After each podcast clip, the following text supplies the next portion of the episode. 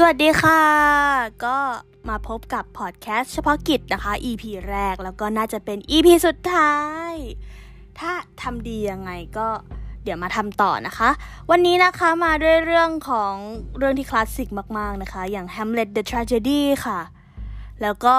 ต่อห้อยท้ายมาด้วยว่าด้วยเรื่องของน้องข้าพี่และผีในวังนะคะปวปังมากๆ แล้วก็ สุ่มเสี่ยงมากๆนะคะ เล่นกันในเรื่องของน้องค้าพีและเรื่องลึกลับอย่างผีในวังไปเลย แต่คุณผู้ฟังจะไม่ได้ฟังในสิ่งที่ท่านอยากฟังนะคะ ถ้าอยากฟังนะคะไป Google เอานะคะว่า Who Kill จุดๆนะคะ โดย BBC ซึ่งอะกลับมาเรื่องของเราไปสักไกลเลย มิชชั่นของพอดแคสต์นี้นะคะ ก็คือนับว่ามีคำว่า Hamlet กี่คำนะคะ เพราะว่าจะใช้แล้วใช้ซ้ำนำกลับมาใช้ใหม่สุดๆ ไปเลย โดย EP นี้นะคะก็จะเป็นการนำเรื่องราวของ Hamlet เนี่ยมาเชื่อมโยงกับเหตุการณ์ใดทางประวัติศาสตร์นะคะ ที่เป็นเรื่องราวของน้องฆ่าพี่พี่ฆ่าน้อง และเป็นเรื่องราวของผีในวังค่ะ จากหลากหลายสถานที่นะคะไม่ว่าจะเป็นไทยอังกฤษ หรือแม้กระทั่งสถานที่ตามในเรื่องอย่างเดนมาร์กเราก็ไปหาเอามาเล่าจนได้นะคะ ซึ่งก็ถามว่าอ้าวเหตุการณ์ในเรื่องแฮมเล็ตเกี่ยวข้องอย่างไรกับผีล่ะคะ อย่าเอามารวมกันมั่วไปหมดเซ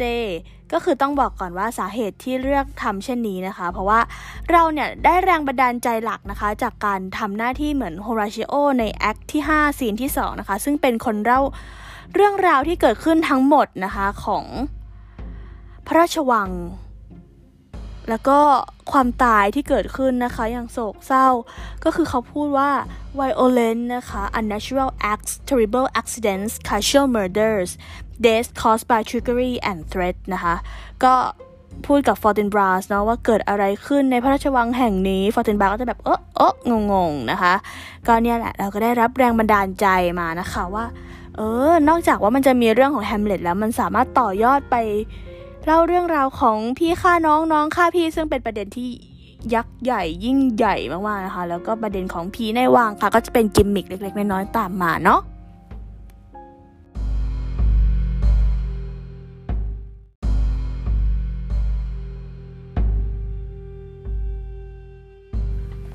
ก็ต้องพูดก่อนว่า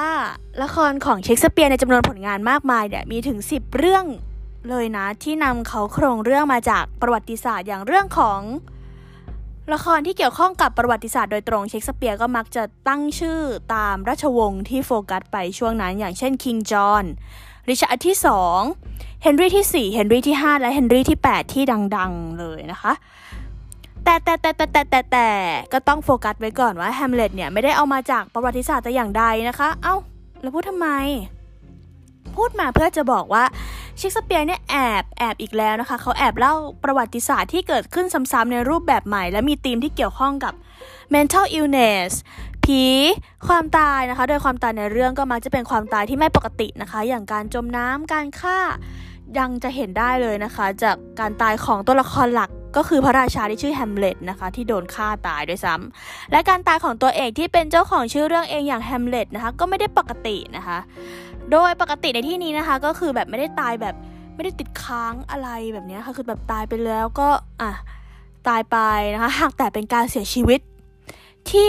มันมีอะไรติดค้างอยู่ในใจอะค่ะทำให้เรื่องเนี้ยมันก็เลยเป็นการ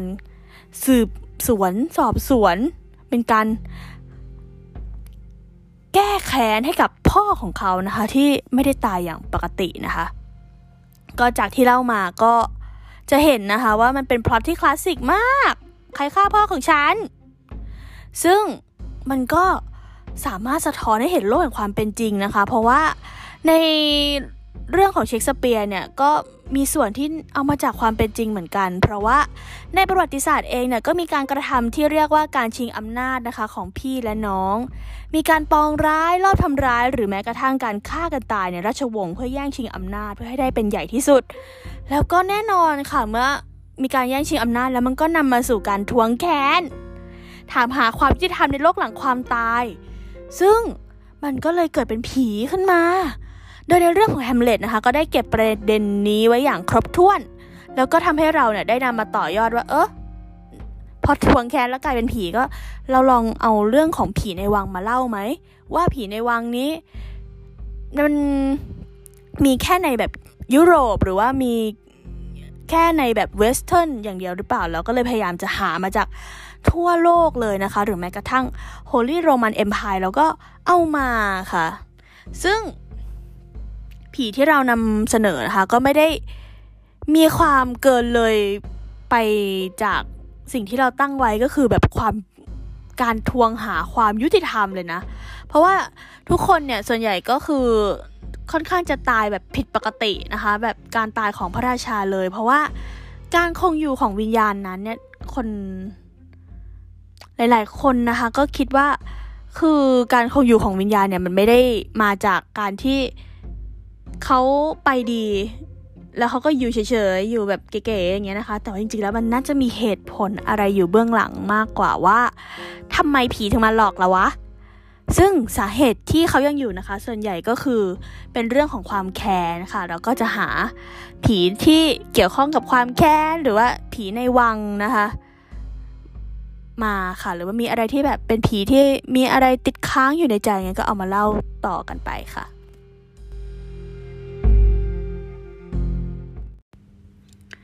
ก็เล่ามาตั้งนานนะคะ ก็ยังไม่ได้เข้าเรื่องเลยค่ะ นี่ยังไม่ได้เข้าเรื่องเลยนะ ก็ต้องมาขอ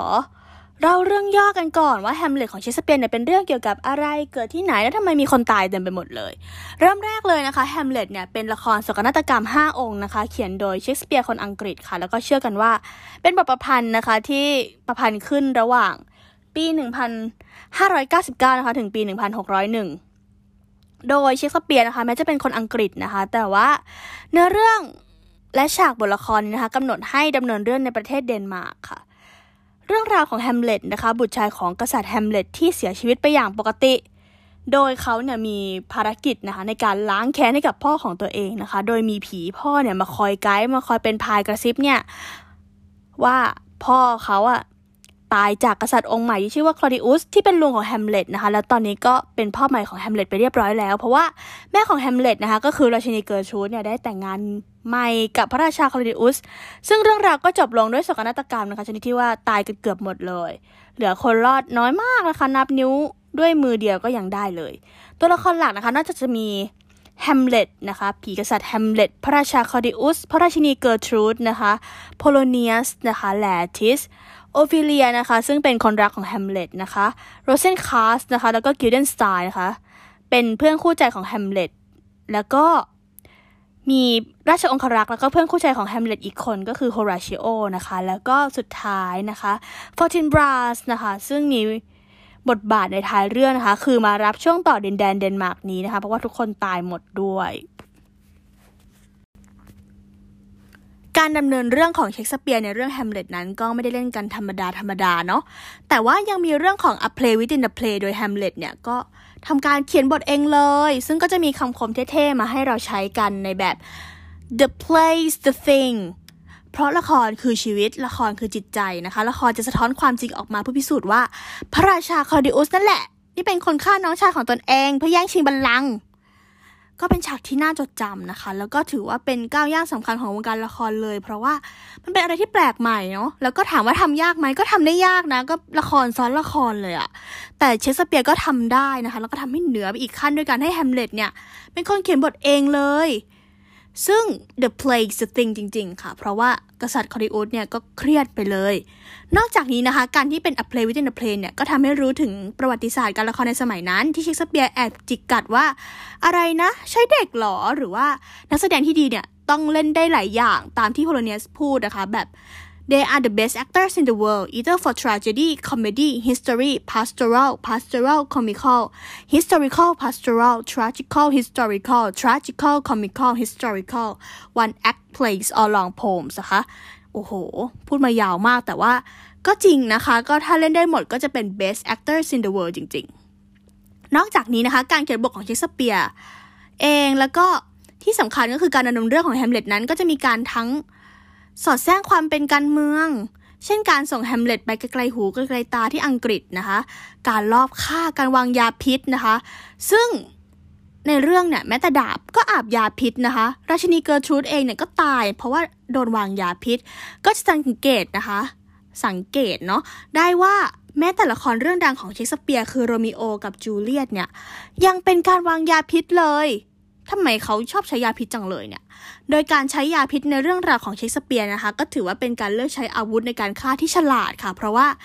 ยาพิษเนี่ยเป็นสิ่งที่มองเห็นได้ยากเนาะ อย่างในแฮมเล็ตเนี่ยก็จะเห็นได้ว่ากษัตริย์คอริอุสเนี่ยออกจะเป็นพวกรอบกัดนะ พวกแอบทำออกแนวเป็น sneaky person ไม่ได้ออกหน้าตรงๆ อีกทั้งการใช้ยาพิษเนี่ย ก็ยังให้ impact ที่น้อยแต่มาก มีความเป็น tragic ending นะคะ แบบไม่ต้องเล่นใหญ่แบบโอ้ยแทงกันตาย แต่ว่าให้ impact แรงค่ะ ดังที่แฮมเล็ตเนี่ยบังคับให้คอริอุสดื่มยาพิษ หรือว่าพระราชินีที่ดื่มยาพิษแบบไม่รู้อะไรเลยว่าเขาใส่อะไรไปในนั้น และในเรื่องนะคะก็จะมีทั้งการหักหลังที่แบบจับได้นะคะ อย่างตอนที่แฮมเล็ตเนี่ยจับได้ว่าโรเซนคาสแล้วก็กิลเดนสเติร์นเนี่ยถูกคลอดิอุสสั่งให้มาติดตามเขาไปที่อังกฤษ และตัวละครเนี่ยนะคะ ก็มีจุดจบที่น่าเศร้านะคะคือโรเซนคาสแล้วก็กิลเดนสเติร์นเนี่ยก็ตายนะคะ หรือว่าการหักหลังที่จับไม่ได้อย่างการที่กษัตริย์แฮมเล็ตเนี่ยได้ถูกลอบปลงพระชนม์นะคะ ไปด้วยยาพิษจากคลอดิอุส ความน่าสนใจก็คือการตายของตัวละครทั้งหมดเนี่ยเกือบทั้งกษัตริย์คลอดิอุสนะคะที่ตายด้วยยาพิษ ที่แฮมเล็ตบังคับกรอกปากกรอกปากกรอกปากให้รับทานนะคะ แลร์ทีสและแฮมเล็ตเองนะคะก็เสียชีวิตจากการที่โดนยาพิษนะคะที่เคลือบไว้ที่ดาบเนาะ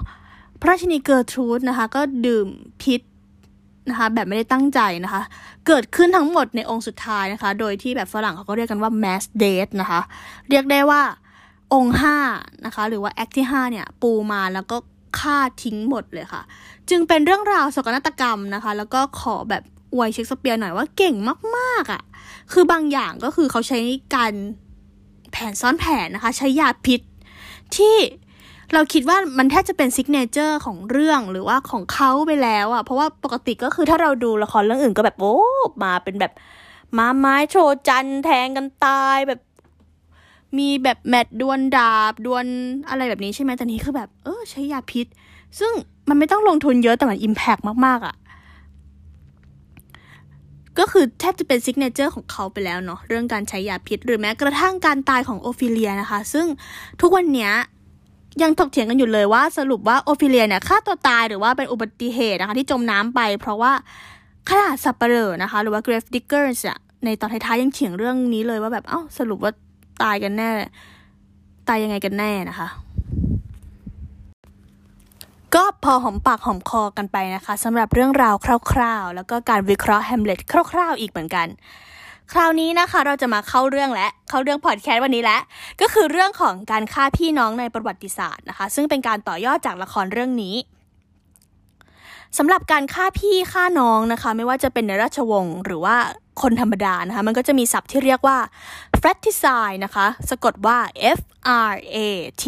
I C I D E ก็จะเป็นศัพท์เฉพาะนะคะ ที่มีรากศัพท์มาจากคำละตินนะ ที่ว่า fratricida นะคะ หรือว่า killer of brother นะคะ โดยเป็นที่น่าตกใจสำหรับตัวคนพูดเองนะคะ ก็ได้นะว่าจริง ๆ แล้วเนี่ย ประวัติศาสตร์การฆ่าพี่ฆ่าน้องนะคะ นั้นเกี่ยวพันกับการแย่งชิงอำนาจ แย่งชิงทรัพย์สินมากกว่าความโกรธแค้นซะอีก ก็เรียกได้ว่าเคสของแฮมเล็ตเนี่ยเป็นเคสที่ค่อนข้างหายากเนาะเพราะว่าเป็นการแก้แค้นให้กับพ่อของตน ซึ่งส่วนใหญ่ก็จะไม่ค่อยมีเนาะจะส่วนใหญ่จะเป็นการแบบ กลับมาฆ่าพี่ฆ่าน้อง เพราะว่าต้องการอำนาจหรือว่าทรัพย์สินมากกว่านะคะอะค่ะก็ประวัติศาสตร์การฆ่าพี่ฆ่าน้องที่สำคัญเนาะเริ่มตั้งแต่ในพระคัมภีร์ไบเบิลเลย ก็คือเรื่องของเคนแล้วก็อเบลนะคะ ซึ่งเป็นบุตรชายของอดัมแล้วก็อีฟนะคะ โดยเคนนะคะ ชื่ออ่านยากมากเลย C A I N นะคะ ก็เป็นพี่ชายนะคะพอโตขึ้นมาก็เริ่มห้าวเนาะไม่เชื่อฟังพ่อแม่ ก็คืออดัมแล้วก็อีฟไปเชื่อใครรู้ไหมคะ ก็คือไปเชื่อซาตานแล้วทีเนี้ยน้องชายเนี่ยก็คืออเบลนะคะ ก็รักแล้วก็เชื่อในพระเจ้า ชีวิตวันๆของอเบลก็คือเลี้ยงแกะมีความสุขเชื่อฟังพ่อเชื่อฟังแม่ไปในขณะที่เคนเนี่ย ก็ไม่เอาละจ้าบายบายพระเจ้า ฉันรักซาตานนะคะ แล้วทีเนี้ยมันก็เป็นความรู้สึกน้อยเนื้อต่ำใจเนาะเพราะว่าเหมือนเคนเนี่ยก็จะคิดว่าพ่อกับแม่แล้วก็พระเจ้าเนี่ยทำไมรักแต่น้อง นะคะ แล้วทีเนี้ยเคนก็เกิดความละโมบโลภมากนะคะ อยากได้แกะของน้องด้วย ตัวเองไม่เลี้ยงอยากได้แกะ แล้ววันหนึ่งเนี่ย สิ่งที่เคนทำนะคะก็คือลวงอเบลไปฆ่าในทุ่งนาเวิงวาง แล้วก็ด้วยความคิดที่ว่าแบบ เออ ฉันคือคนของซาตานไม่มีใครรู้แน่นอน ปรากฏว่าเคนโป๊ะค่ะ โป๊ะแตกเพราะว่าพระเจ้ามาถามว่าน้องชายไปไหนละเคนนะคะ เคนก็แบบเลิกลักนะคะ สรุปว่าพระเจ้ารู้นะคะ แต่ว่าพระเจ้าเนี่ยตั้งหม้อแกงเคนนะคะ เคนก็แบบเสียใจอะ่ะ โอ้ก็สารภาพกับพระเจ้าไปว่าไม่ได้ลงมือปลิดชีพเคนนะ แต่ว่าพระเจ้าก็ไม่ได้เชื่อนะคะ พระเจ้าก็บอกว่าเนี่ยก็ให้สารภาพมาได้แล้วว่าตัวเองเป็นคนฆ่านะคะ ก็เคนก็โทษนูนโทษนี่นะคะ สุดท้ายแล้วก็ ก็ต้องยอมรับเนาะเพราะว่าอาเบลก็ตายไปแล้วนะคะทำให้เคนเนี่ยได้รับบทลงโทษนะคะ ก็คือต้องอบพยพไปยังดินแดนนอร์ทนะคะ และต่อมานะคะเคนก็ได้กลายเป็นสัญลักษณ์ของความชั่วร้าย ความรุนแรง ความละโมบของศาสนาคริสต์ไปค่ะเมื่อวิเคราะห์แล้วเนาะในแฮมเล็ตเองก็มีการเปรียบเทียบ King แฮมเล็ตกับคลอดิอุสนะคะในฐานะเคนแล้วก็อาเบล ซึ่งปรากฏใน act สาม scene สามนะคะซึ่งเป็นการสารภาพบาปกับพระเจ้านะคะของกษัตริย์คลอดิอุสนะคะซึ่งการกระทำบาปของเขาเนี่ยเขาก็บอกว่าเนี่ยไม่ต่างจากเคนเลยนะที่ทำกับอาเบล เพราะว่ามันเป็นเรื่องของการวางยาพิษน้องชาย แล้วก็เขาสารภาพบาปกับพระเจ้าว่าเขาเนี่ยต้องการให้พระเจ้าให้อภัยสำหรับการฆาตกรรมน้องชายของเขา ซึ่งตรงนี้นะคะก็จะเห็นว่าเชคสเปียร์เนี่ยใส่เรื่องราวของศาสนาคริสต์ลงไปอย่างแยบยนและสิ่งที่น่าสนใจก็คือเรื่องของ preference ของพระเจ้าก็คือแบบ พระเจ้าไบแอสหรือเปล่าเนี่ย อาจจะพูดได้ว่าพระเจ้าเนี่ยแสดงออกชัดเจนนะ ว่าชอบอเบลมากกว่าเคน ก็สามารถตีความไปได้เลยนะคะ ว่าคอดิอุสเนี่ยซึ่งเป็นพี่ชาย สาเหตุอันใดถึงไม่ได้รับการแต่งตั้งเป็นกษัตริย์ และแต่งงานกับภรรยาของน้องชายอีก การเป็นกษัตริย์ของน้องชายสำคัญอย่างไรนะคะ ก็คือเอาง่ายๆเลยนะคือคือตามความคิดของเราแล้วเนี่ยปกติแล้วเนี่ยอย่างไทยเองหรือในอังกฤษนะคะ ก็จะเป็นมักเป็นเอาง่ายๆว่าทั่วโลกดีกว่าว่า พี่ชายอะ่ะน่าจะขึ้นครองราชก่อนน้องชายไหม เพราะว่ามันเป็นเรื่องธรรมดาของหลาย ๆ รัฐมาก ๆ แล้วการนำภรรยาของน้องชายมาเป็นภรรยาตนเองก็เป็นไปได้ว่า กษัตริย์แฮมเล็ตอะเป็นกษัตริย์ที่เก่ง มีความสามารถ เอาง่าย ๆ มีมีบารมีเป็นที่เคารพรักมากกว่าหรือไม่ การนำภรรยาน้องชายเป็นน้องชายตัวเองก็คือเหมือนเอามาเป็นตัวแทน ว่าแบบเนี่ยจะมาแทนกษัตริย์แฮมเล็ตเอาจริง ๆ นะคะ ก็คือสำหรับเราเนี่ยเราไม่คิดว่าน้องชาย ไม่น่าจะขึ้นเป็นกษัตริย์ได้มากกว่าพี่นะ ถ้ามันไม่ได้มีอะไรมากกว่านั้นเนาะถ้าหากนับไปตามฐานันดรศักดิ์ก็เป็นอีกหนึ่งความสนใจของเราเนาะที่ คิดว่าเชคสเปียร์เก่งมากเลยที่นำเรื่องของเคนกับอาเบลมา ใช้ในเรื่องของแฮมเล็ตนะคะ ก็เป็นอีกหนึ่งความน่าสนใจในเรื่องของฟรัติซายนะคะในเรื่องของแฮมเล็ตเนาะ ก็จะเป็นเรื่องของศาสนาเนาะต่อมาก็มาที่จักรวรรดิออตโตมันนะคะ ในปัจจุบันก็คือตุรกีนั่นเอง โดยเป็นเรื่องราวของสุลต่านที่ชื่อว่าเมเมตที่3นะคะ ซึ่งสามารถควบคุมจักรวรรดิออตโตมันได้จากการที่ฆ่าพี่ฆ่าน้องของตนเอง และพี่น้องต่างแม่ที่เป็นผู้ชายถึง 19 คน การฆ่าพี่ฆ่าน้องเนี่ยประหลาดมากเลยนะ คือมันเป็นการรวมอำนาจที่ธรรมดานะคะ ที่ในสมัยออตโตมันใครๆก็ทำกันเนาะ โดยสุลต่านเมเมตนะคะ ก็ได้ชื่อว่าบ้าเลือดแล้วก็โหดร้ายมากๆ แต่ว่าเราก็คิดว่ามันเป็นความย้อนแย้งนะ เพราะว่าการรวมอำนาจจากกษัตริย์องค์ก่อนที่มีพระชายาหลายองค์ แล้วก็มีลูกหลายคนอะการกระทำของเมเมทที่สามถือว่าเป็นความย้อนแย้งมากๆเลย เพราะว่ามันเป็นอาจจะถูก เพราะว่ามันเป็นการรักษาอำนาจตนเองได้มากที่สุดแล้ว ตามวิธีทางของ realist แล้วก็เป็นไปตามกฎของ survival of the fittest ซึ่งอาจจะไม่ถูกต้องนักนะคะ แล้วก็ชอบทำในสมัยนี้เนาะ แต่ว่าในสมัยนั้นเนี่ยกฎหมายของออตโตมันเองนะคะ ซึ่งเขียนโดยจักรพรรดิมิราดที่3นะคะ ซึ่งเป็นพระบิดาของเมเมตเนี่ย ก็มีการกำหนดให้ว่าลูกชายที่เป็นสุลต่านนะคะ โดยพระประสงค์ของพระเจ้า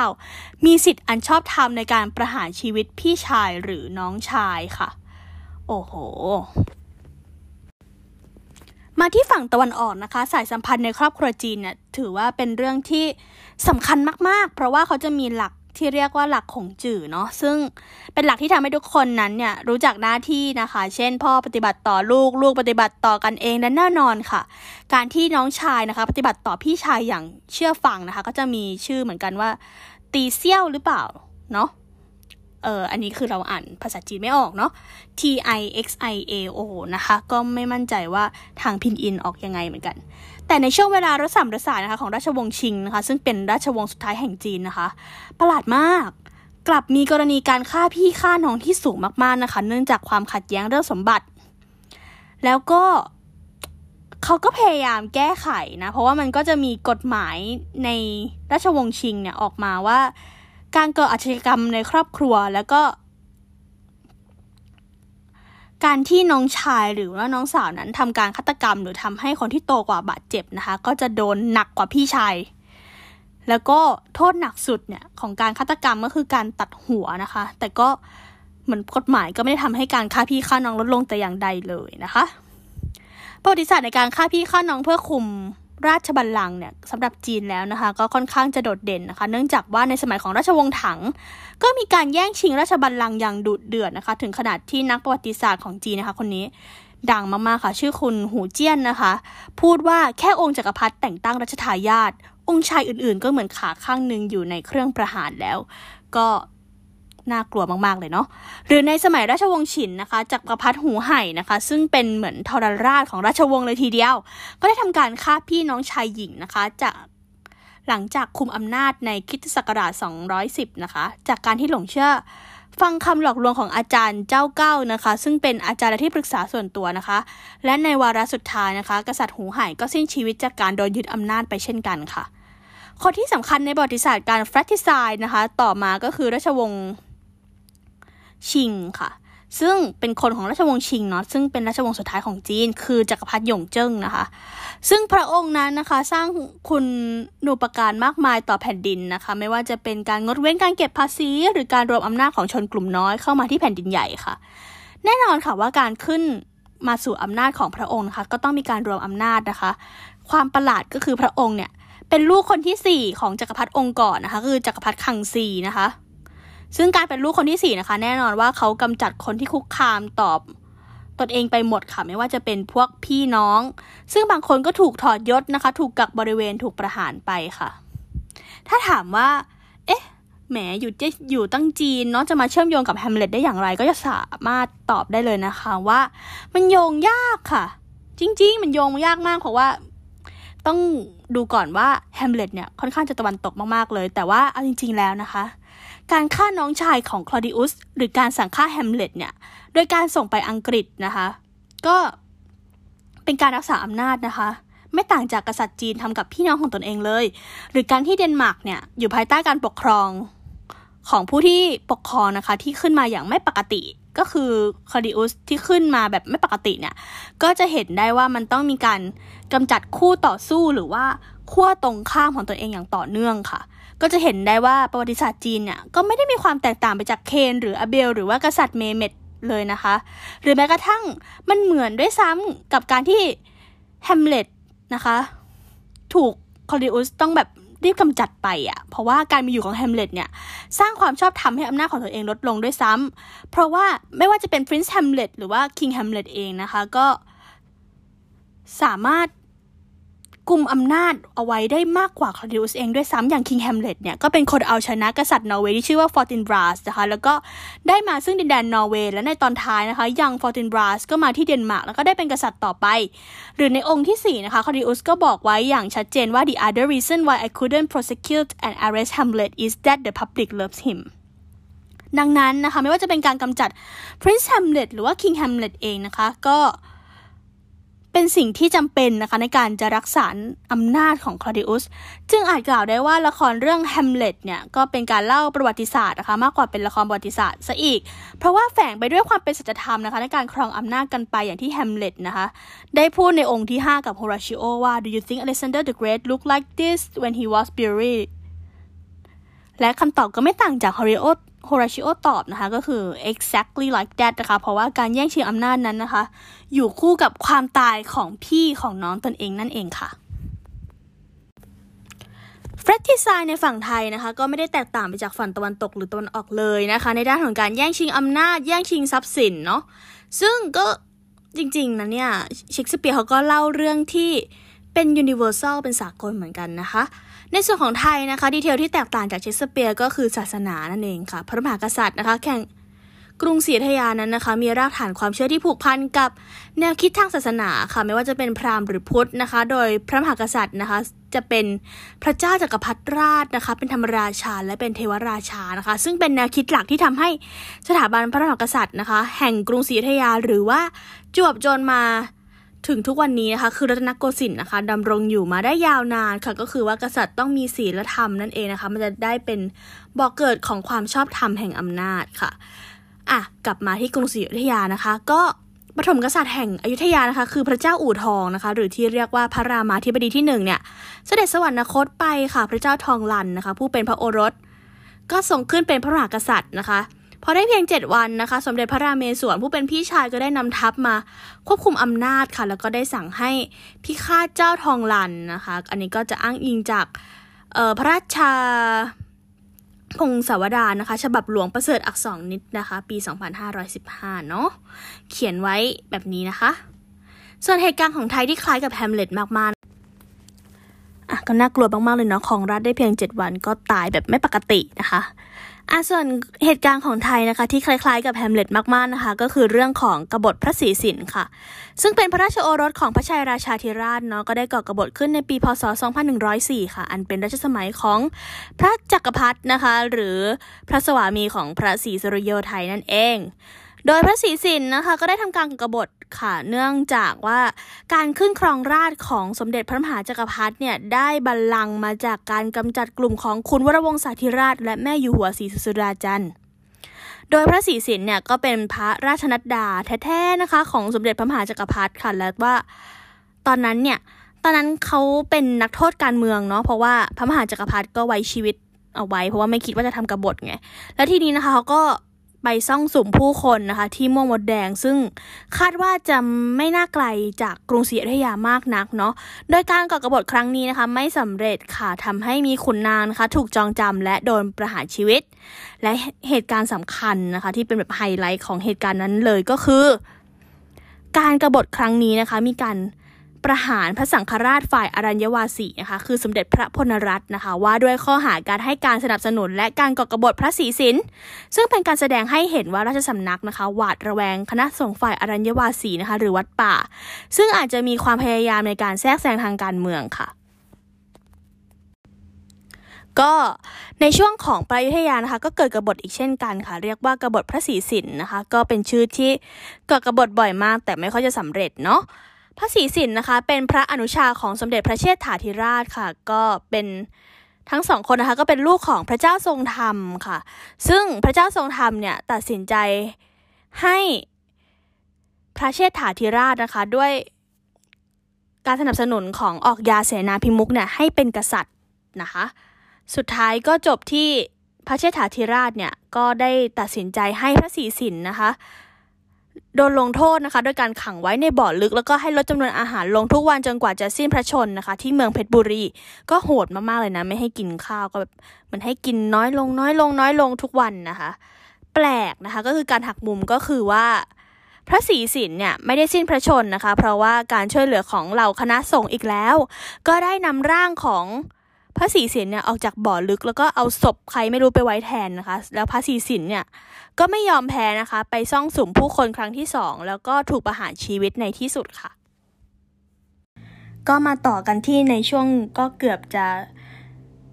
ท้ายๆอยุธยาและก็คือในรัชสมัยของสมเด็จพระนารายณ์นั่นเองค่ะ ก่อนหน้าที่พระนารายณ์จะได้ขึ้นมาเป็นสมเด็จพระนารายณ์มหาราชนะคะ ตอนนั้นเขาเป็นเจ้าฟ้านารายณ์ค่ะ ซึ่งเขาก็มีพี่ชายเนาะซึ่งก็เป็นตามปกติของ การสืบสันตติวงศ์อยู่แล้วนะคะ ว่าพี่ชายก็จะได้ก่อนน้องชายค่ะ แล้วทีนี้นะคะ เจ้าฟ้านารายเนี่ยก็เลย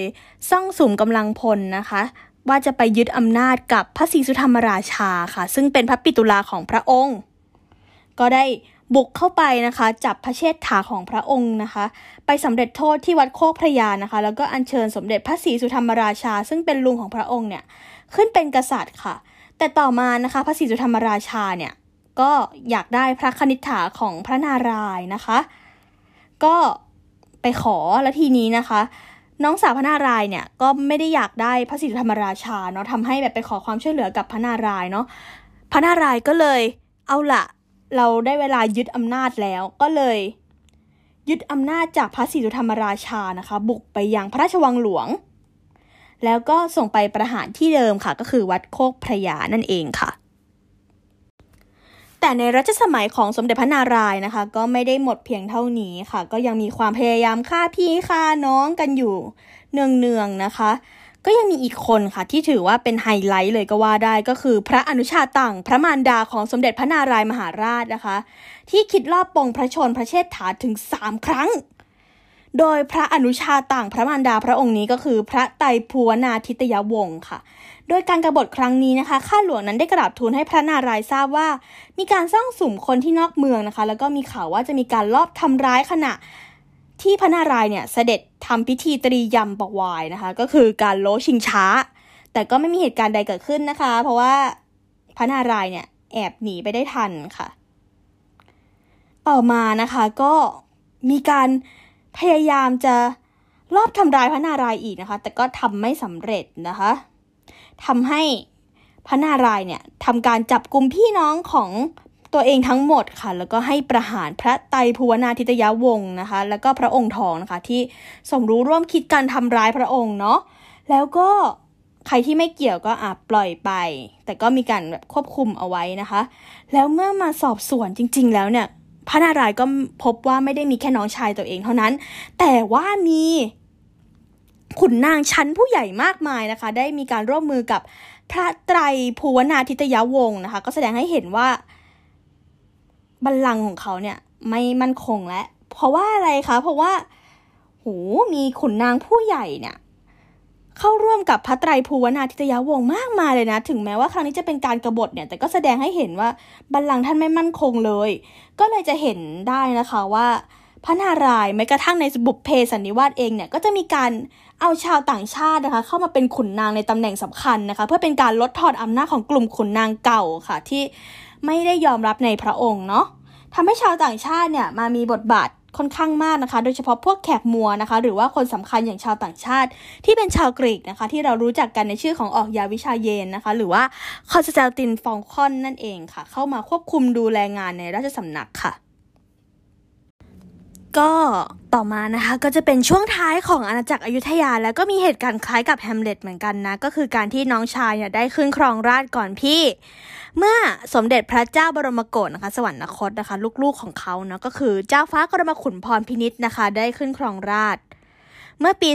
2301 นะคะ ทรงพระนามว่าพระบรมราชาที่ 4 แต่ก่อนหน้าจะมีพระราชพิธีบรมราชาพิเศษนั้น ก็ได้เกิดเหตุการณ์ไม่สงบนะคะ เพราะว่าพระอนุชาต่างมารดา สามพระองค์นะคะก็คือกรมหมื่นจิตสุนทรนะคะกรมหมื่นสุนทรเทพ แล้วก็กรมหมื่นเสพพักดีนะคะ ได้พยายามแย่งชิงราชสมบัติค่ะ แต่สมเด็จพระเจ้าอุทุมพรนะคะ ซึ่งตอนนั้นก็เป็นพระบรมราชาที่สี่เนาะ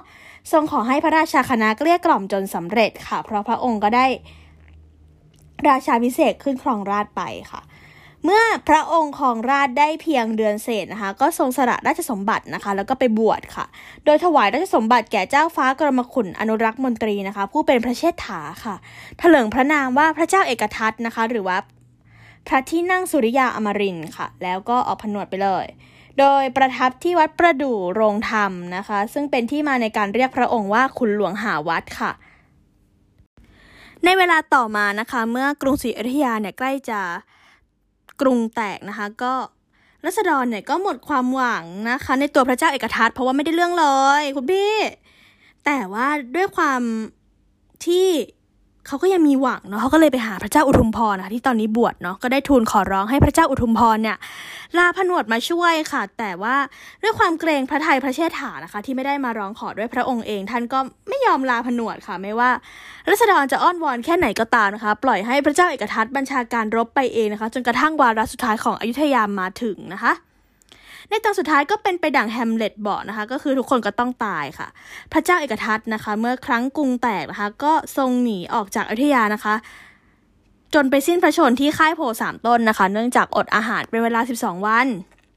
ส่วนพระเจ้าอุทุมพรนะคะ ก็ถูกจับเป็นเฉลยนะคะ พร้อมเจ้านายและขุนนางอื่นๆจำนวนมาก ถูกนำตัวไปที่พม่าค่ะ แล้วก็ทรงอยู่ในเพศบรรพชิตที่พม่านะคะ จนสิ้นพระชนไปในที่สุด ระหว่างนั้นนะคะก็ส่งให้ปักคำบันทึกกับชาวพม่านะคะ ถึงประวัติศาสตร์ของอยุธยา ต่อมานะคะ เรื่องนี้ก็ได้แปลเป็นไทยในชื่อคำให้การของคุณหลวงหาวัดนะคะ จะว่าไปแล้วนะคะ จุดจบของอยุธยานะคะ ก็เป็นโศกนาฏกรรมไม่แพ้กับแฮมเล็ตเลยนะเนี่ย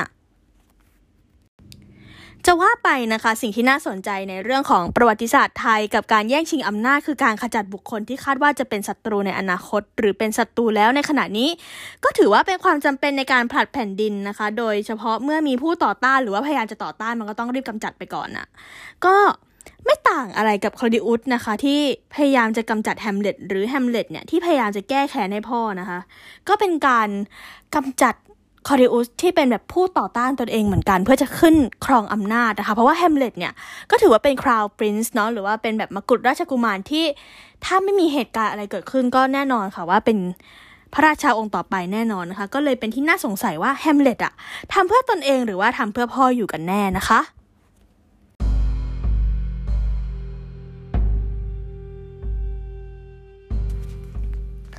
ก็มาถึง part สุดท้ายนะคะของพอดแคสต์นี้กันแล้วก็คือเรื่องราวของผีในวังค่ะ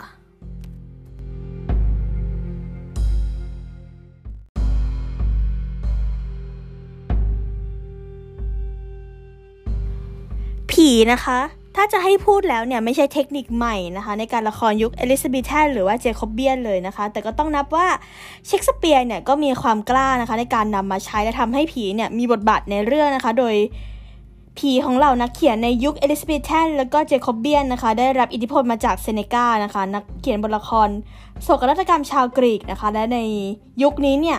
ผีนะคะมักจะเป็นเหยื่อของการฆาตกรรมนะคะ แล้วก็มาโดยมีเหตุผลนะคะ ซึ่งไม่ต่างจากผีของคิงแฮมเล็ตในเรื่องนี้เลยค่ะ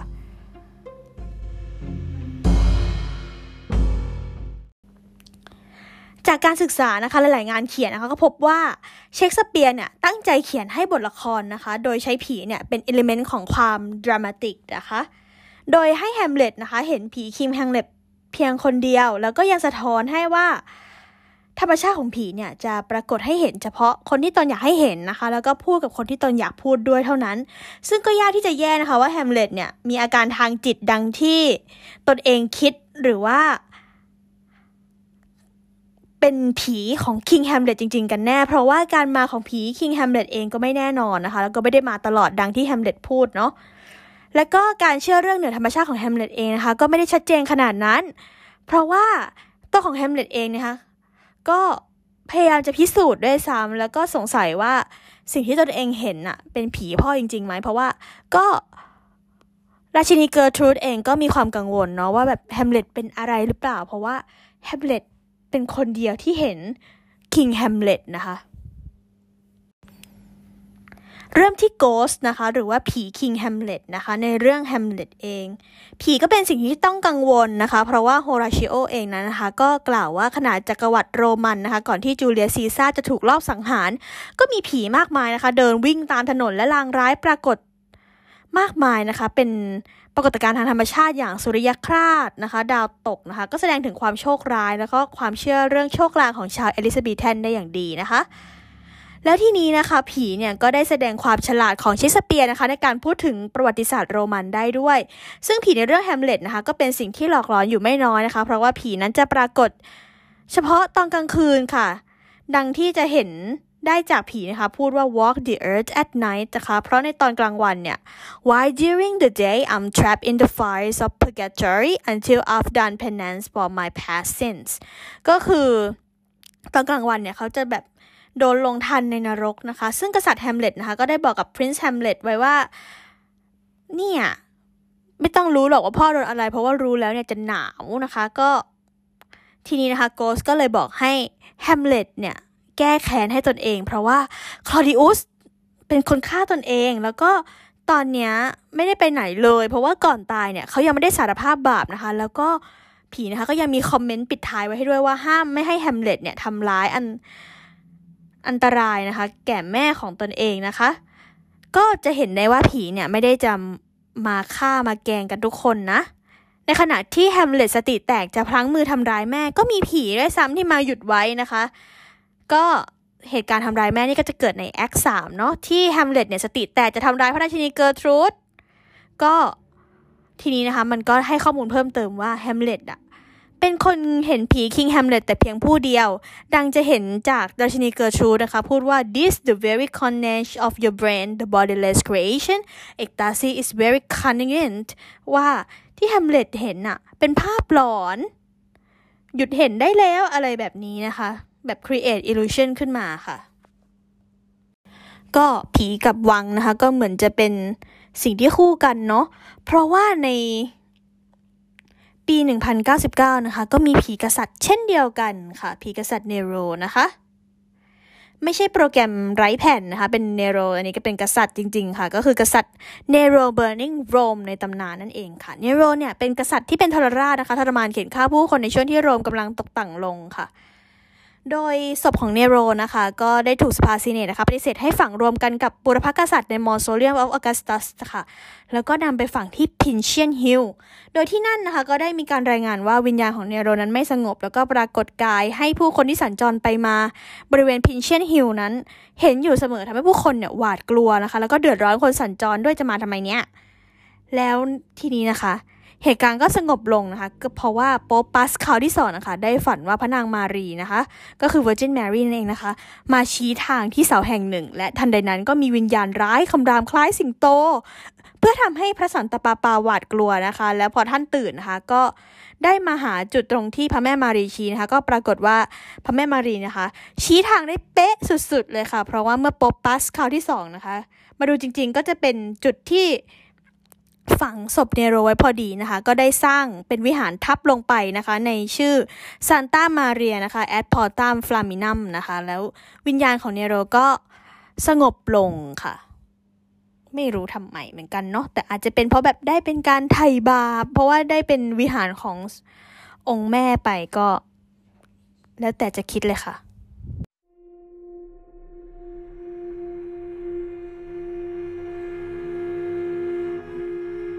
อะต่อจากโรมนะคะก็มาที่ลอนดอนต่อค่ะ เริ่มที่ผีในหอคอยลอนดอนนะคะ ซึ่งเป็นสถานที่ที่ผีดุขึ้นชื่อของอังกฤษเลยก็ว่าได้ เรื่องที่ได้ยินบ่อยครั้งนะคะ มักจะเป็นเรื่องของผีไร้หัววิญญาณแอนโบลีนแบบนี้ใช่ไหมคะ แต่ว่าเรื่องนี้นะคะเป็นเรื่องของ Prince Edward ที่ 5 นะคะ แล้วก็ Prince Richard นะคะที่เป็น Duke of York นะคะที่โดนประหารชีวิตเนื่องจากกษัตริย์ริชาร์ดที่ 3 เนี่ย ไม่ต้องการให้หลานของตนเองนะคะ มาแย่งอำนาจของตนในอนาคตได้ จึงขังทั้งสองนะคะ ซึ่งมีอายุเพียง 9 ขวบและ 12 ขวบเท่านั้นค่ะ ไว้ที่หอคอยนะคะ ไม่มีใครรู้ชะตากรรมของเด็กน้อยสองคนนั้นหลังจากนั้น การปรากฏตัวของทั้งสองคนนะคะ จากที่ผู้พบเห็นนะคะเล่าว่าวิญญาณของทั้งสองนะคะ ปรากฏได้เห็นเพียงชั่วครู่นะคะ ก่อนจะหายเข้าไปในกำแพงอย่างลึกลับค่ะ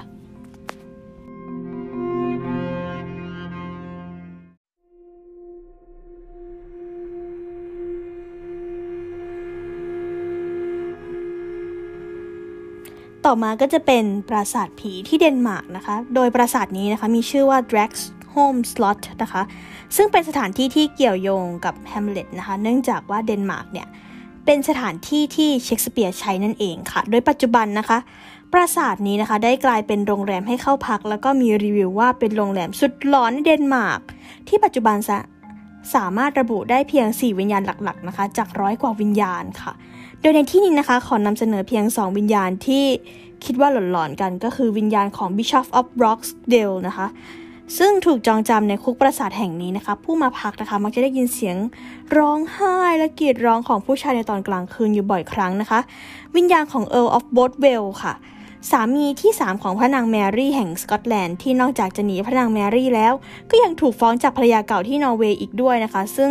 หนีการจับกลุ่มมาที่เดนมาร์กนะคะแล้วก็มาทำความผิดทำให้ พระราชาของเดนมาร์กนะคะ ได้สำเร็จโทษ จากโทษที่เออนั้นนะคะ ได้ฆ่าคนตายไปค่ะทำให้ถูกจองจำโดยการแขวนโซ่ตรวนไว้กับเสาหลักของบ้านนะคะ จนเสียชีวิตในปราสาทแห่งนี้ในที่สุดค่ะ โดยคนที่มาพักนะคะ มักจะเห็นรถม้าปริศนาทั้งที่ม้าใน d r a g s o m Slot นะคะไม่มีสักตัว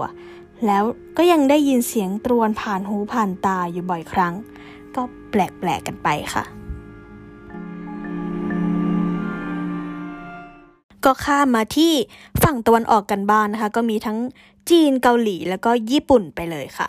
เริ่มที่จีนนะคะ ผีในวังตนนี้นะคะ เป็นผีของพระนางหลี่นะคะ ซึ่งเป็นสนมคนโปรดของจักรพรรดิอูแห่งราชวงศ์ฮั่นนะคะ โดยปรากฏให้จักรพรรดิเห็นเท่านั้นนะคะ ประวัติศาสตร์นะคะมีการบันทึกไว้ว่าการปรากฏตัวของพระนางหลี่นะคะเป็นการทำคุณไซของกษัตริย์นะคะ เพื่อทำให้นางอันเป็นที่รักอยู่กับเขาตลอดไป การตายของพระนางหลี่นะคะ ก็ทำให้ครอบครัวของนางได้ดิบได้ดีกันทั่วหน้านะคะ เพราะว่ากษัตริย์นะคะก็ได้เลื่อนยศกับพี่น้องของนาง ให้ตำแหน่งกับคนในครอบครัวของเธอก็ได้ดิบได้ดีกันไปค่ะ ทางฝั่งเกาหลีนะคะ ก็มีพระราชวังชางด็อกกุงนะคะ โดยจากคำบอกเล่าของลิเลียสอันเดอร์วูดนะคะหมอหญิงในพระราชวังเกาหลีของพระราชินีนะคะ ในช่วงปี 1880 ค่ะให้คำบรรยายสถานที่นี้ไว้ว่าพระราชวังชางด็อกกุงนะคะ ยามค่ำคืนนั้นพระราชวังเต็มไปด้วยบรรยากาศวังเวง สายลมนั้นกรีดร้องระงม โดยพระราชวังนั้นนะคะ มีประวัติ โชกโชนนะคะมากมายนะคะ ทั้งการก่อกรบฏทั้งการฆ่าขุนนาง หรือว่าเหตุการณ์วัน Night of Blood and Terror Terror นะคะ ซึ่งเป็นการที่ทหารมียศนายหนึ่งนะคะ ได้ทำการฆ่าขุนนางและรัฐบาลนะคะ ในพระราชวังแห่งนี้จน ตายหมดทุกคนเลยค่ะ พระราชินีนะคะก็ได้ขอให้แพทย์หญิงนะคะลิเลียสเนี่ยได้รักษาอาการนอนไม่หลับนะคะ เพราะว่าทุกๆคืนทุกๆคืนนะคะพระราชวังชางดอกกุงเนี่ยจะมีเสียงร้องไห้คร่ำครวญจำนวนมาก ที่ยังคงเป็นปริศนาว่าเป็นเสียงของใครกันในยามค่ำคืนค่ะ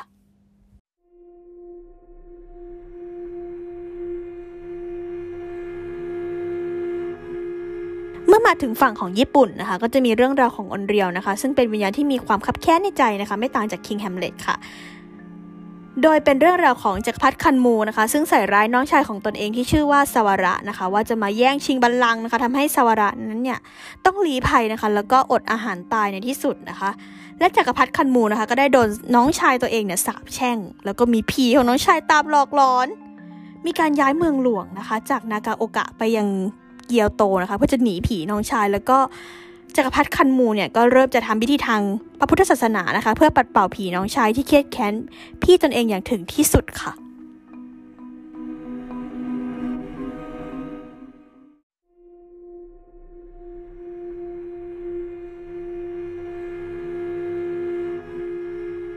ก็มาถึงสุดท้ายของสุดท้ายสุดท้ายจริงๆแล้วนะคะ เป็นแบบ part สุดท้ายแล้วก็คือ เรื่องผีในวังของไทยค่ะ ที่เป็นไฮไลท์ของพอดแคสต์นี้เลยก็ว่าได้นะคะ ในวันที่ 17 ธันวาคมนะคะ ปี 2498 ค่ะ พระเจ้าอยู่หัวนะคะ และสมเด็จพระนางเจ้าพระบรมราชินีนาถเนี่ยเสด็จพระราชดำเนินมายังวังสระปทุมนะคะ เมื่อเวลาประมาณตีสองนะคะ ที่คณะแพทย์เนี่ยถวายการรักษาสมเด็จพระพันวษาอัยกาเจ้านะคะ โดยคณะแพทย์ก็บอกว่า พระอาการเนี่ยสุดหนักที่สุดเกินจะแก้ไขนะคะ พระชนมชีพนะคะก็คงจะถึงที่สุดในไม่ช้านะคะ เนื่องจากว่าเป็นที่ทราบกันแล้วว่าพระอาการน่าเป็นห่วงตั้งแต่ห้าทุ่มนะคะ จึงมาคอยทรงเสด็จกันพร้อมหน้าในวาระสุดท้ายนะคะ หลังจาก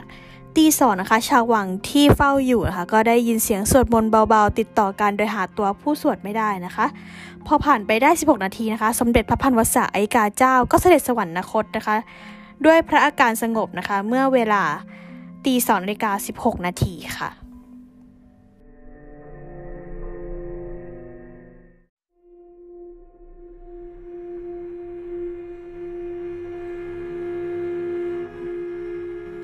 เรื่องต่อไปคือเรื่องของมือเทวดาค่ะคราวหนึ่งนะคะ พระบาทสมเด็จพระจุลจอมเกล้าเจ้าอยู่หัวนะคะ ใครจะทอดพระเนตรเทวดาจึงให้กรมมือ วิวิตวันนปรีชานะคะทำพิธีติดต่อกับเทวดาภายในพระราชวังบางปะอินนะคะ เรียกเทวดาให้มาปรากฏในห้องทองพระโรงท่ามกลางบรรยากาศอันขลังและมืดนะคะ พระเจ้าแผ่นดินและเจ้านายหลายพระองค์นะคะ ที่ร่วมอยู่ด้วยนะคะ ก็ได้เห็นมือของเทวดาขนาดใหญ่ยื่นลงมาจากเพดานท้องพระโรงนะคะ เป็นมืออันสวยนะคะ ประดับด้วยอัญมณีแพรวพรายและมีเสียงอันก้องท้องพระโรงนะคะ เป็นเสียงเทวดาที่ไม่สามารถกำหนดได้ว่ามุมใดหรือณที่ใดในท้องพระโรงค่ะ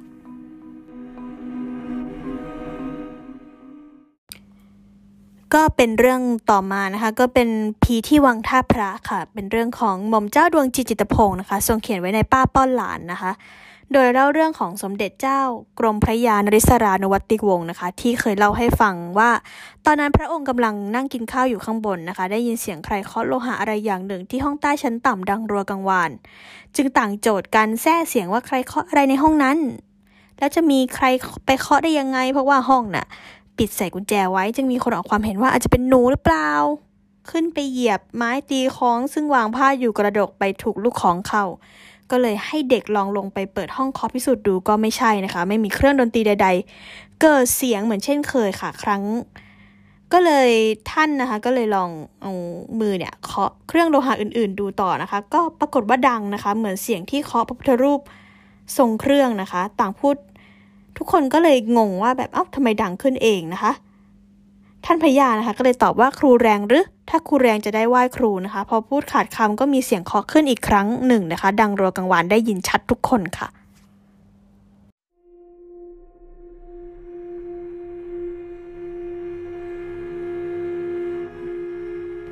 ต่อมาก็เป็นเรื่องของผีเข้าเฝ้าพระเจ้าอยู่หัวค่ะ เรื่องนี้นะคะมีความคลับคล้ายคลับคลากับตอนเปิดเรื่องแฮมเล็ตอยู่มาก ดังเช่นบาดาโนและมาเซลัสนะคะ คุยกับโฮราชิโอในตอนต้นเรื่องว่า เห็นผีของกษัตริย์แฮมเล็ตนะคะ โดยผีของคิงแฮมเล็ตเนี่ยแต่งเต็มยศเหมือนตอนสู้กับกษัตริย์นอร์เวย์นะคะ เรื่องนี้ก็คล้ายๆกันค่ะ ก็คือมีการเห็นผีเกิดขึ้นในวังนะคะ แต่ว่ากลับกันค่ะเป็นแทนที่จะเป็นองครักษ์เห็นผีกษัตริย์นะคะเป็น อันนี้ก็จะเป็นกษัตริย์นะคะ เห็นผีองครักษ์ค่ะ โดยธรรมเนียมการลานะคะ เป็นธรรมเนียมที่สืบทอดมาถึงรัชกาลปัจจุบันค่ะว่าผู้ที่เป็นข้าราชการกระทรวงนะคะ หรือว่าเป็นผู้ที่เป็น ได้รับพระราชทานเครื่องราชอิสริยาภรณ์เนี่ยเมื่อถึงแก่กรรมแล้วนะคะ ผู้ที่เป็นทายาทหรือเป็นเจ้าภาพเนี่ยจะต้องจัดดอกไม้กระทงหนึ่งกระทงนะคะทูบไม้ระกรรมหนึ่งดอกเทียนหนึ่งเล่มนะคะ มีผ่านรองพร้อม เพื่อไปลาพระเจ้าแผ่นดินนะคะ โดยผีที่ว่านะคะก็คือนายพันโทจมื่นฤทธิ์รณจักรนะคะ ผู้บังคับการทหารรักษาวังนะคะ และราชองครักษ์นะคะรัชกาลที่ 6 นะคะ ก็ได้เล่ากับปากท่านเองเลยว่า พอเสด็จลงอัธจันทร์ชั้นบนนะคะเลี้ยวออกพระทวาร เสด็จลงอัจจันทร์ชั้นล่าง ก็ทอดพระเนตรเห็นนายพันโทจะหมื่นฤทธิ์รณจักรนะคะ ผู้บังคับการทหารรักษาวัง และเป็นราชองครักษ์เวนะคะ ยืนเฝ้าถวายการเคารพอยู่ริมเชิงถนนอัจจันทร์นะคะ พระองค์นะคะก็ยกพระหัตถ์ขึ้นรับการเคารพค่ะ แล้วก็ทรงนึกในพระทัยว่าอีตาคนนี้เป็นราชองครักษ์เวนทำไมไม่ไปคอย เฝ้ารับเสด็จที่หน้าพระที่นั่งอัมพร มายืนเฝ้าอยู่ที่นี่ทำไม หรือจะมาคอยเฝ้าถวายหนังสือ หรือมีเรื่องอะไรเป็นส่วนตัวหรือเปล่า แล้วก็ทรงแปลกใจนะคะ เพราะว่าวันนี้เขาให้แต่งเต็มยศขาว เพราะว่ามีงานศพทำไมตาคนนี้แต่งเต็มยศใหญ่อยู่คนเดียวนะคะ ครั้นเสด็จนะคะ กลับมาถึงพระที่นั่งอุดรนนะคะ ก็ทอดพระเนตรเห็นดอกไม้ทูบเทียนถวายบังคมทูลลาตายตั้งอยู่ จึงทรงหยิบซองขึ้นนะคะ เปิดทอดพระเนตรนะคะแล้วก็มีข้อความว่า ดอกไม้ทูบเทียนของข้าพระพุทธเจ้านายพันโทจมื่นฤทธิ์รณจักร ขอพระราชทานกราบบังบังคมลาถึงแก่กรรม ด้วยกล้าวด้วยกระหม่อมขอเดชะ ทันใดนั้นก็ทรงลึกได้ว่านายพันโทจมื่นฤทธิ์รณจักร แต่งเต็มยศใหญ่มาเข้าเฝ้า ที่แท้ก็มา กราบถวายบังคมลาตายด้วยตนเองนั่นเอง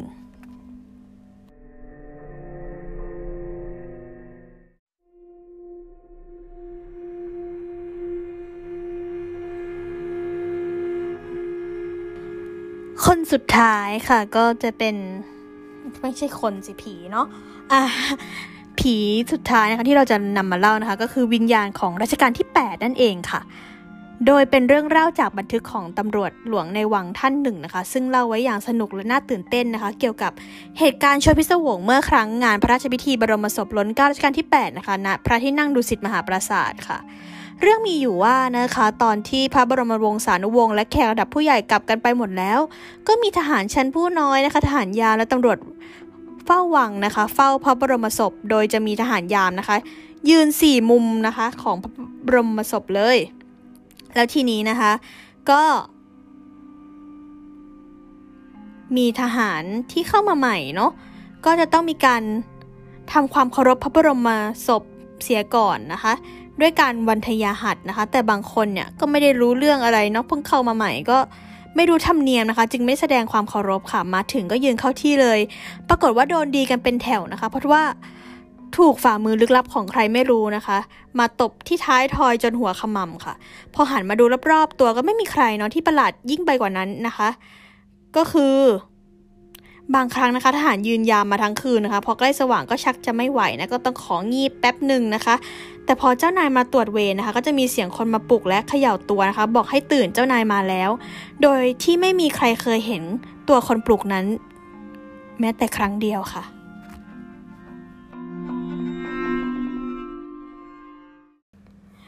ค่ะทั้งหมดนะคะก็เป็นเรื่องราวของผีในวังเนาะ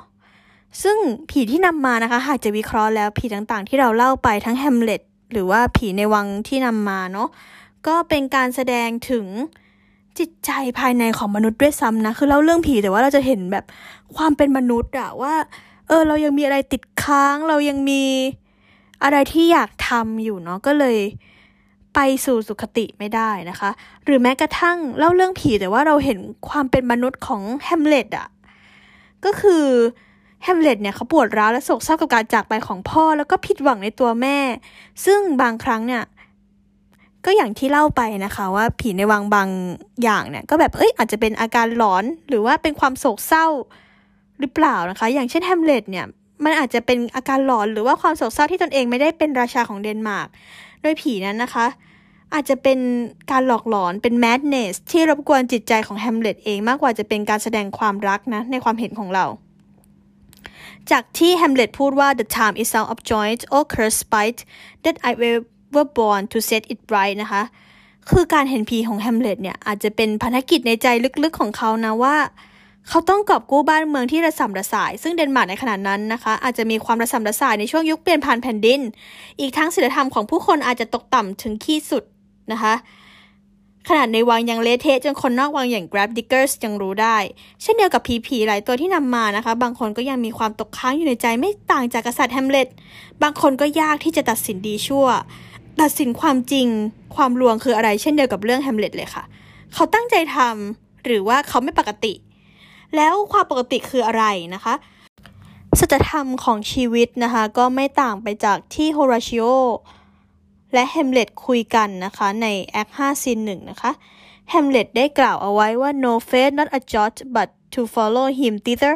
with modesty enough and likelihood to lead it at dust Alexander died Alexander was buried Alexander returned to dust the dust is earth of earth we make loam and why of that loam whereto he was converted? Might there not stop a beer barrel? Imperial Caesar, dead and turned to clay, might stop a hole to keep the wind away. Oh, that that earth, which kept the world in out, should patch a while till expelled in winter fall, but soft, but soft a while.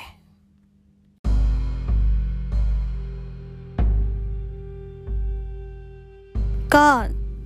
เป็นการรำพึงรำพันนะคะ ว่าขนาดกษัตริย์ที่ยิ่งใหญ่สุดท้ายก็จะกลายเป็นฝุ่นนะคะ ก็เป็นความจริงของชีวิตเนาะไม่ว่าใครก็ต้องตายนั่นเองนะคะ ค่ะสุดท้ายแล้วเนาะสุดท้ายแล้ว แฮมเล็ตนะคะก็เป็นภาพสะท้อนอย่างดีนะคะว่า the place the thing นะคะ เพราะว่าละครเนี่ยสะท้อนให้เห็นทั้งความจริงที่มองไม่เห็นและมองเห็นได้ชัด ไม่ว่าจะเป็นเรื่องของพี่ฆ่าน้องน้องฆ่าพี่หรือแม้กระทั่งผีในวัง ละครแฮมเล็ตก็สะท้อนให้เห็นว่ามันคือความจริงนะคะ แต่ว่าเอามาเล่าในรูปแบบของละคร นั่นเองค่ะ the place the thing ค่ะ ขอบคุณค่ะ